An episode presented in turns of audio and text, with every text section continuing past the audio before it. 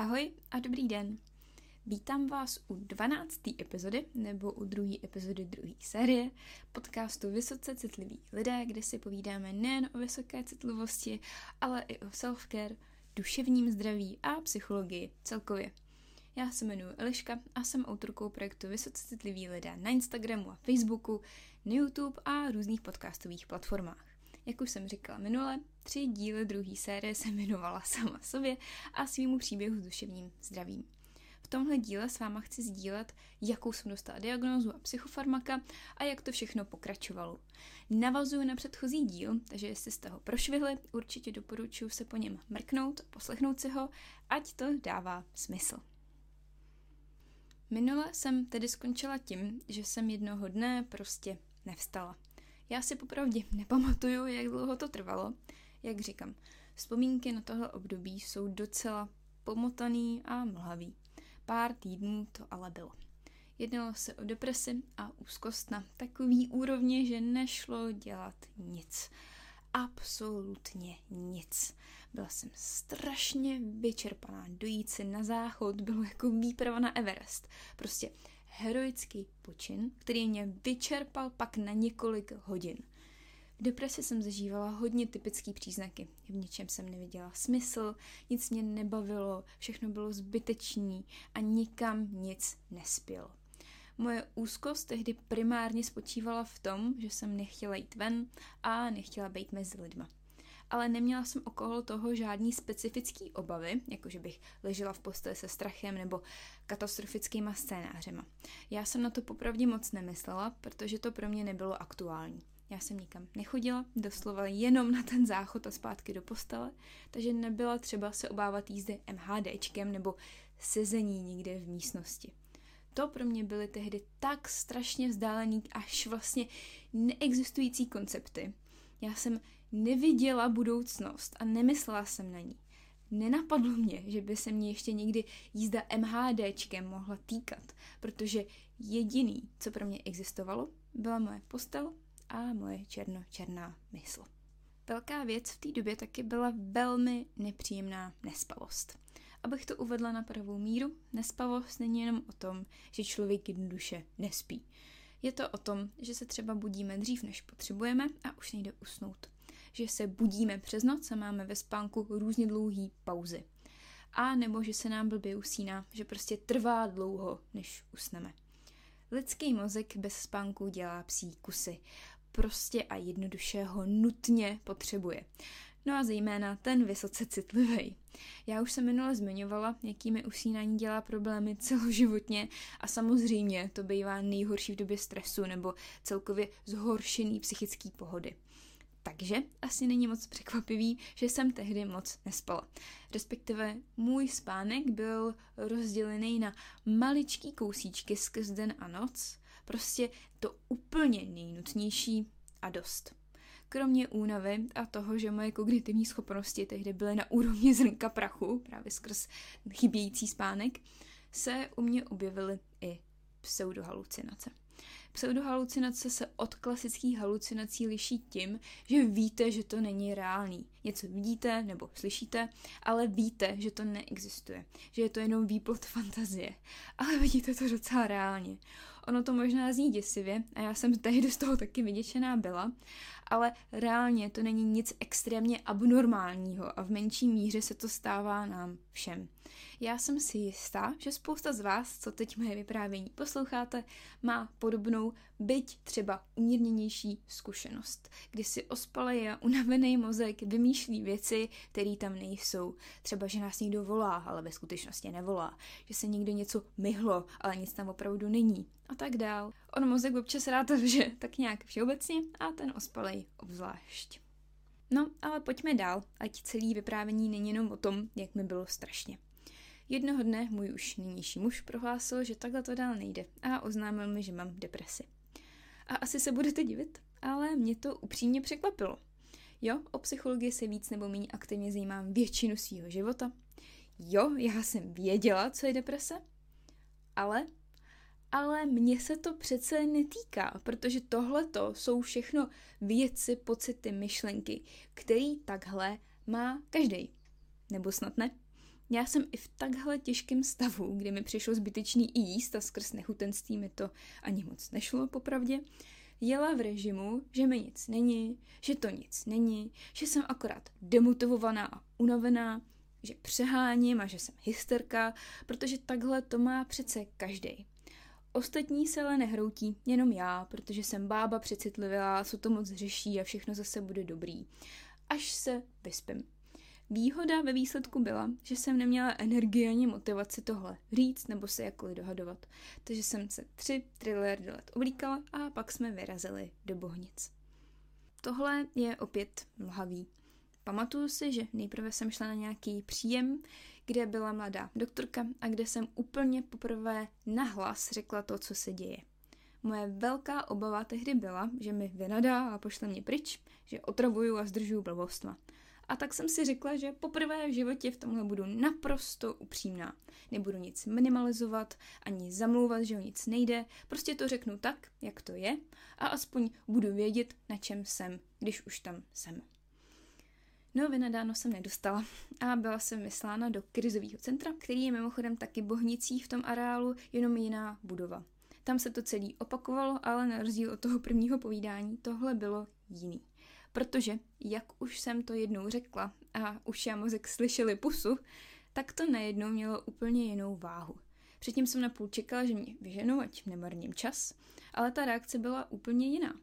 Poslouchali mě, brali mě vážně a dávali mi najevo, že ne, že tady o nic nejde, že tady o něco jde a že klidně může jít o hodně, když se něco rychle nestane. Pamatuju si, jak se mi třásly ruce, jak jsem si postupně uvědomovala, že vlastně asi nejsem tak v pohodě, jak jsem se tvářila sama před sebou. V krizovém centru jsem si povídala se starší paní psychiatričkou a dodnes si pamatuju, jak se na mě podívala přes brýle a zeptala se mě, kdo je tam se mnou a jestli o tom, jak se cítím, ví moji rodiče. Odpověděla jsem, že ne, že jim nechci předělávat starosti. Reakce mě úplně totálně dostala a dodnes z ní mám balvan v břiše když se na to vzpomenu. Nejprve následovalo odmlčení a pak otázka. Staráte se takhle i o sebe, jako se staráte o ostatní? Já jsem na to nedokázal odpovědět a myslím, že na odpověď ani nikdo nečekal. Strašně mě to ale zarazilo na mnoha úrovních. Třeba mě nikdy nenapadlo, že tohle to je nějaký starání se o někoho. Nikdy mě nenapadlo, že moje snaha nikomu nepředělávat starosti jde na můj úkor. Nikdy mě nenapadlo, že starat se o sebe může být pozitivní věc. Jediný, co se staráním se o sebe v mý hlavě souviselo, bylo osočení, ty se staráš jenom o sebe, což byla samozřejmě negativní věc. Že jo? Takže jsem dostala diagnózu úzkostně depresivní porucha a antidepresiva Cipralex a Quentiapin na spaní, což jsou antipsychotika, jejichž účinek je mimo jiný sklidňující a já jsem si dávala úplně malilinkou dávku na noc. Bylo mi nabídnuto, že tam můžu pár dní zůstat a odpočinout si, ale já jsem samozřejmě nechtěla, protože za prvý stigma a za druhý jsem se bála, že už se tam tuď nedostanu. Což bylo iracionální, nemohli by mě tam držet proti mý vůli a ani by nechtěli, protože co by z toho měli, že jo. Takže dostala jsem za úkol nejít si psychiatra a šla jsem domů. Pokud jste někdy hledali psychiatra, tak asi víte, že to není úplně nejjednodušší úkol. Navíc ve stavu středně těžké deprese a úzkostí někam volat ještě opakovaně. Bylo na dvoje síly. V krozovém centru jsem pro doplnění prášku byla asi ještě dvakrát, pokaždý tam byl někdo jiný a pokaždý mi zvýšili dávku, až jsem se dostala během relativní chvíle na tu maximální. Za sebe můžu říct, že začátek téhle nové cesty byl zvláštní. Antidepresiva typicky zaberou až za několik týdnů a v mezidobí je člověku pořád strašně a ještě k tomu si prožívá vedlejší účinky těch prášků. Vůbec se nedivím lidem, který je odložejí, protože je fakt mizernost cítit se příšerně a do toho se občas třesou ruce, máte sucho v puse, bolí hlava a další super záležitosti. A do toho jsem měla z hlavy z toho, že vlastně vůbec poprvé jsem dostala validaci, že moje duševní zdraví vážně není v normě a že to tak asi všichni opravdu nemají. To mě motivovalo k tomu, abych se snažila to nějak uchopit, abych si něco dělala, aby se to zlepšilo, protože mi najednou vysvětla naděje, že může být líp. Následující měsíce byl strašný, ale strašlivý chaos, kdy mi antidepresiva úplně odstranila filtr, takový to zaražení se, než něco řeknu nebo udělám, takže doslova a do písmene jsem měla v módu, co na srdci, co na jazyku, co v hlavě, to venku. No a na srdci jsem toho měla rovnou celý oceán. Najednou se prolomilo všechno možný, všechny ty potlačený, zatlačený a odignorovaný emoce šly ven, bez ladu a skladu. Styk střídaly návaly energie a zase radost a pak smutek a pak křivda a pak všechno naraz. Já se upřímně divím mým kamarádům, že se nejenže na mě nevykašlali, ale ještě mi tenhle cirkus trpěli a podporovali mě jak mohli. Za tohle jim budu nedosmrti vděčná a mají můj nekončící obdiv. Doopravdy. No ale pojďme dál. Na začátku tohohle intenzivního chaosu jsem taky začala chodit na psychoterapii a mamka mi pomohla najít psychiatra, respektive psychiatričku. Ta byla v mém rodném městě, což bude důležitý později. Na psychiatrii jsem dostala po 20 minutách hovoru, který ještě nebyl úplně plynule vedený, ale byl v něm pauze na zapisování, diagnózu bipolární afektivní porucha. Hele, já jsem tehdy věděla, že moje původní diagnóza úzkostní depresivní poruchy prostě nesedí, takže jsem chtěla zjistit, jak je to ve skutečnosti. Ale teď bych ráda apelovala na všechny, kdo podobně jako já dostali vážnou diagnózu po takhle krátkých chvilce sezení, aby to tak nenechali a došli si někam jinam pro alternativní názor, ideálně sformovaný po delší době, než je blbejch 20 minut. Jo, 20 minut je super na cinění na YouTube video nebo na sitcom, ale ne na psychiatrickou diagnózu pro boha. Jenže já jsem byla tak strašně hladová po nálepkách, vysvětleních a odpovědích, že jsem to vzala za svý. Navíc jsem tý doktorce věřila, protože mi dohodila máma, že jo. No, tak jsem k antidepresům a antipsychotikům ještě dostala stabilizátory nálady a začal mi období sebepoznávání a hojení. Hele, já bych tady ráda sdílela nějaký hluboký myšlenky a všeobecný, mrazivý a významný pravdy o duševním zdraví, na který jsem za tu dobu přišla. Pravda je ale taková, že jsem si prožila obrovský chaos nespracovaných emocí a od té doby jsem se vlastně spíš seznamovala s realitou, že ty věci ve skutečnosti jsou jinak, než jsem si myslela a že na tom a na mě není nic špatného. Učila jsem se pracovat se svou úzkostí, začala jsem zjišťovat, kdo vlastně jsem a že jsem důležitá. Naprosto základní věci, které mraky lidí mají automaticky. Žádný horoucí myšlenky. Pojďme ale trochu přeskočit v čase. Já jsem skončila ve škole, pak jsem semestr šla na jinou školu, kde to absolutně nedávalo smysl. Pak jsem pracovala jako recepční, jako servírka a nakonec jsem zakotvila v malinký digitální agentuře, kde jsem se věnovala sociálním sítím a kde jsem pracovala několik let. Mezitím jsem skončila s psychoterapií a nadále jsem docházela na psychiatrii, hezky každý měsíc na doplnění prášků. Mně se mezi tím dost ulevilo a získala jsem na hodně věcí jiný pohled a náhled. A dost jsem začala pochybovat o svý prve nespochybnitelný diagnóze. Já jsem velký zastánce sdílení a vstřebávání příběhů lidí, kteří jsou na tom stejně nebo podobně jako my. Četla jsem, viděla jsem a slyšela jsem hromady příběhů lidí, kteří stejně jako já dostali diagnózu bipolární afektivní poruchy. Což jenom upřesním, je porucha nálady, kdy člověk jde z deprese, tedy opravdu hluboce špatného trápení, do extrémně dobré nálady, teda mánie. Mánie ale není o tom, že si člověk pochvaluje, že svítí sluníčko, jo? je to extrém, stejně jako deprese, kdy člověk nemyslí na budoucnost, myslí si o sobě, že je krásný, skvělý, nesmrtelný, že všechno vyjde, že všechno dobře dopadne. Lidi si často půjčují peníze a nakupují kraviny, můžou být promiskuitní, prohrá všechny úspory na sázení a další nesmysly. Prostě zítřek neexistuje. Může se objevit i psychóza, kdy mají halucinace, že jsou přesvědčení o nepravdách, že jsou Ježíš nebo že jsou Bůh a podobně. Mánie taky může být pěkně vsteklá, kdy se rozbíjí věci, vztahy i lidi. A abych to uvedla na prvou míru, já se mány nikdy neměla. A ani se mi to naštěstí nikdo nesnažil nabudíkovat. Oficiálně se u mě jednalo o hypománii, která je lehká verze mánie. Nicméně, já jsem si četla zkušenosti ostatních lidí a k mému překvapení jsem zjistila, že můj příběh je unikátní. Je unikátní v tom, že byl naprosto, ale naprosto až vlastně dětsky naivní, jednoduchý a snadný. Že drtivá většina příběhů byla o dlouhém trápení, že se typicky dlouho hledá ideální kombinace psychofarmak, než si to všechno sedne. Že mnoho lidí má za sebou psychózy, pokusy o sebrání si života, pobyty na psychiatrii a další. A já jsem doslova a do písmene byla doma, šla jsem k doktorce, zabrala mi první prášky, co mi přišly pod ruku a bylo hotovo. A jasně, jsem si jistá, že i takový příběhy existují, ale já nevím, prostě mi to smrdělo.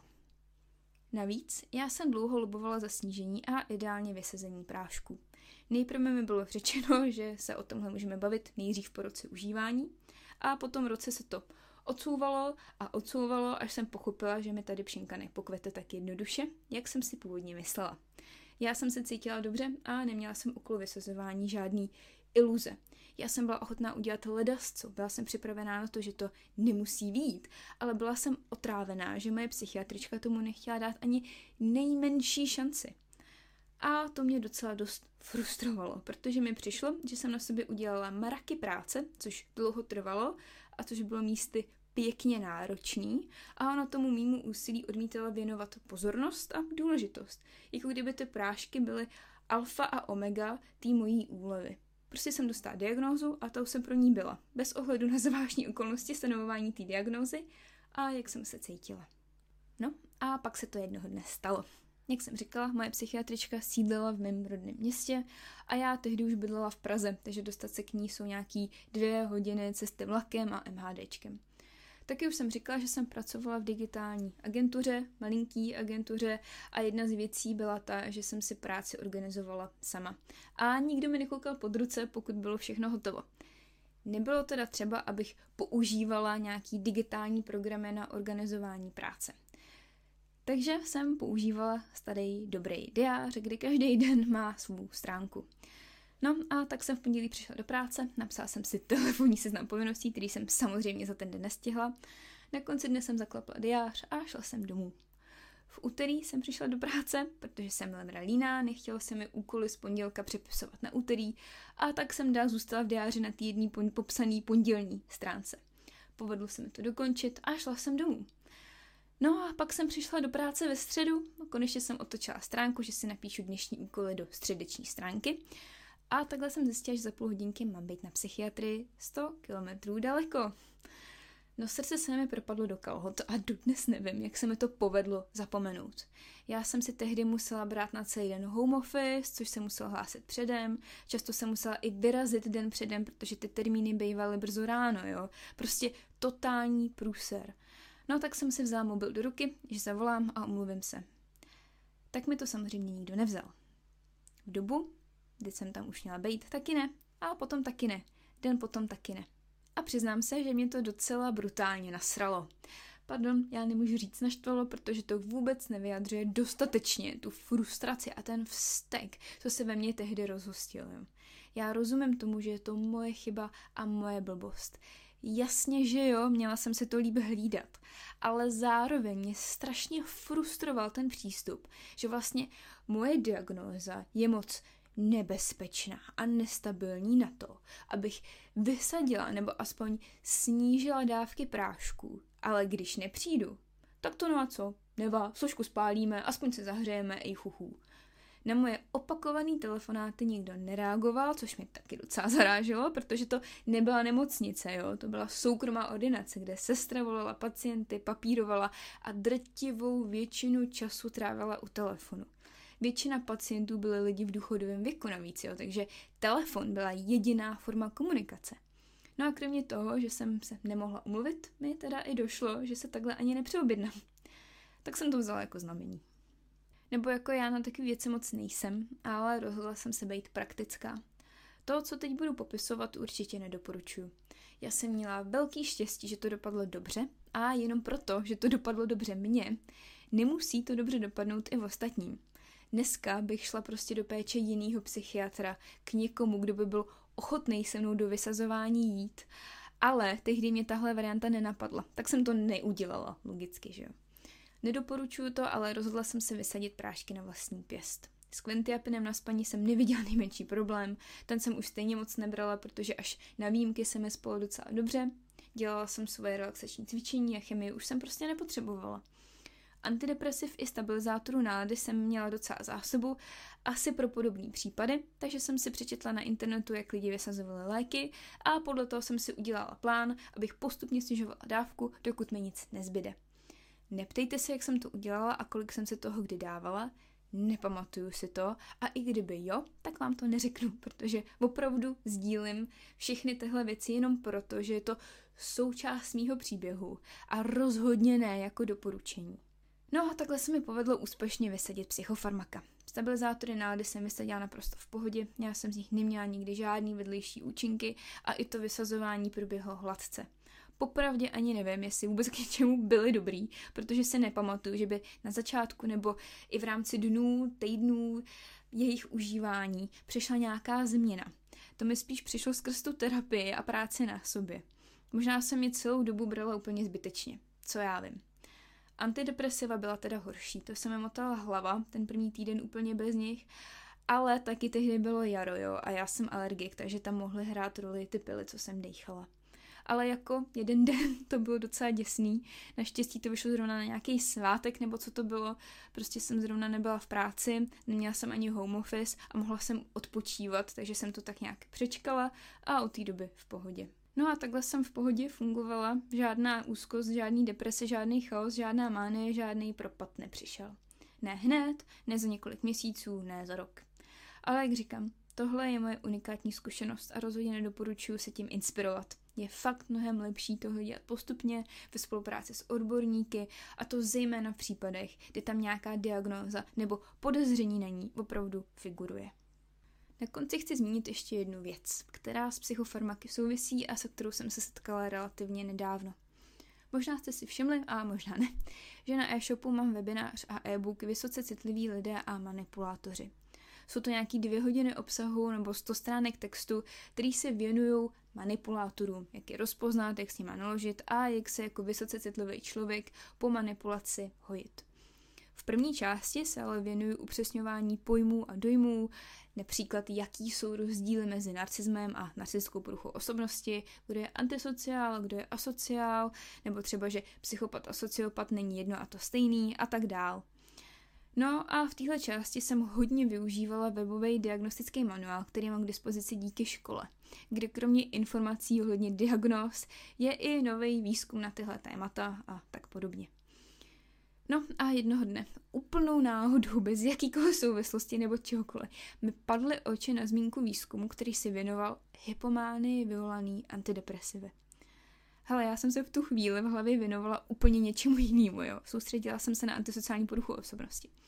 Ale tělo reagovalo dřív, než se to vědomí uchopilo. Naskočila mi husí kůže žaludek jsme propad někam na druhou stranu země a pokračoval dál do vesmíru. A pak mi došlo, co jsem si to přečetla. Žaludek se vrátil zpátky do mýho těla, uslal si v krku a zároveň se v mý duši rozhostil až takový zvláštní klid. Prostě tahle ta větička mě opravdu dostala. Já pro tohle samozřejmě nemám žádný důkazy a ani je nezískám, ale myslím si, moje teorie je taková, že prostě myšmaš deprese a úzkostí, nečekaný a nečekaně hluboký validace, nespracovaných emocí, prostě roky nespracovaných emocí a rychle narostlý dávky antidepresiv udělal v mém vysoce citlivém těle svý. Že ta kombinace prostě byla moc intenzivní a muselo se to nějak projevit. No čekám, až se ten výzkum na tohle téma rozšíří a posune dál, nicméně je to vážně něco, co se mě hluboce dotklo a co považuji za další motivátor v projektu Vysoce citliví lidé pokračovat, protože je-li moje teorie správná, možná má tuhle zkušenost víc lidí a možná by to chtělo rozšířit povědomí o možný silnější reakce na farmaka u vysoce citlivých lidí mezi doktory a dalšími odborníky. Respektive o silnější reakce na farmaka víme. Jak je to konkrétně s antidepresivy a vysokou citlivostí, nevíme, protože nemáme důkazy v podobě dat ze studií. Tak jsme na konci. Ráda bych apelovala na všechny, kteří se potýkají s podobnými nebo obdobnými problémy, jako jsem dneska a minule popisovala, aby neváhali a pomoc opravdu vyhledali. Mrkněte třeba na nevypust duši, nevypustdusy.cz, kde jsou přehlední jednotlivý typy pomoci rozdělený i s informacemi a kontaktama. Na stránkách institut pomlčka pro pomlčka vysokou pomlčka citlivost.cz pak najdete seznam psychoterapeutů, kteří o vysoké citlivosti vědí a pracují s ní. Příště už se konečně dostanu k vysoké citlivosti a mýmu příběhu s ní a s další horkou psychoterapie. Pokud byste se chtěli podělit o svůj příběh taky, budu strašně moc ráda a troufnu si tvrdit, že to ocení velká část naší komunity. Neváhejte se mi tedy ozvat na e-mail eliska.vysocecitlivy.cz Budu se moc těšit. Tak jo, ozvu se zase za týden v úterý. Mějte se zatím moc krásně.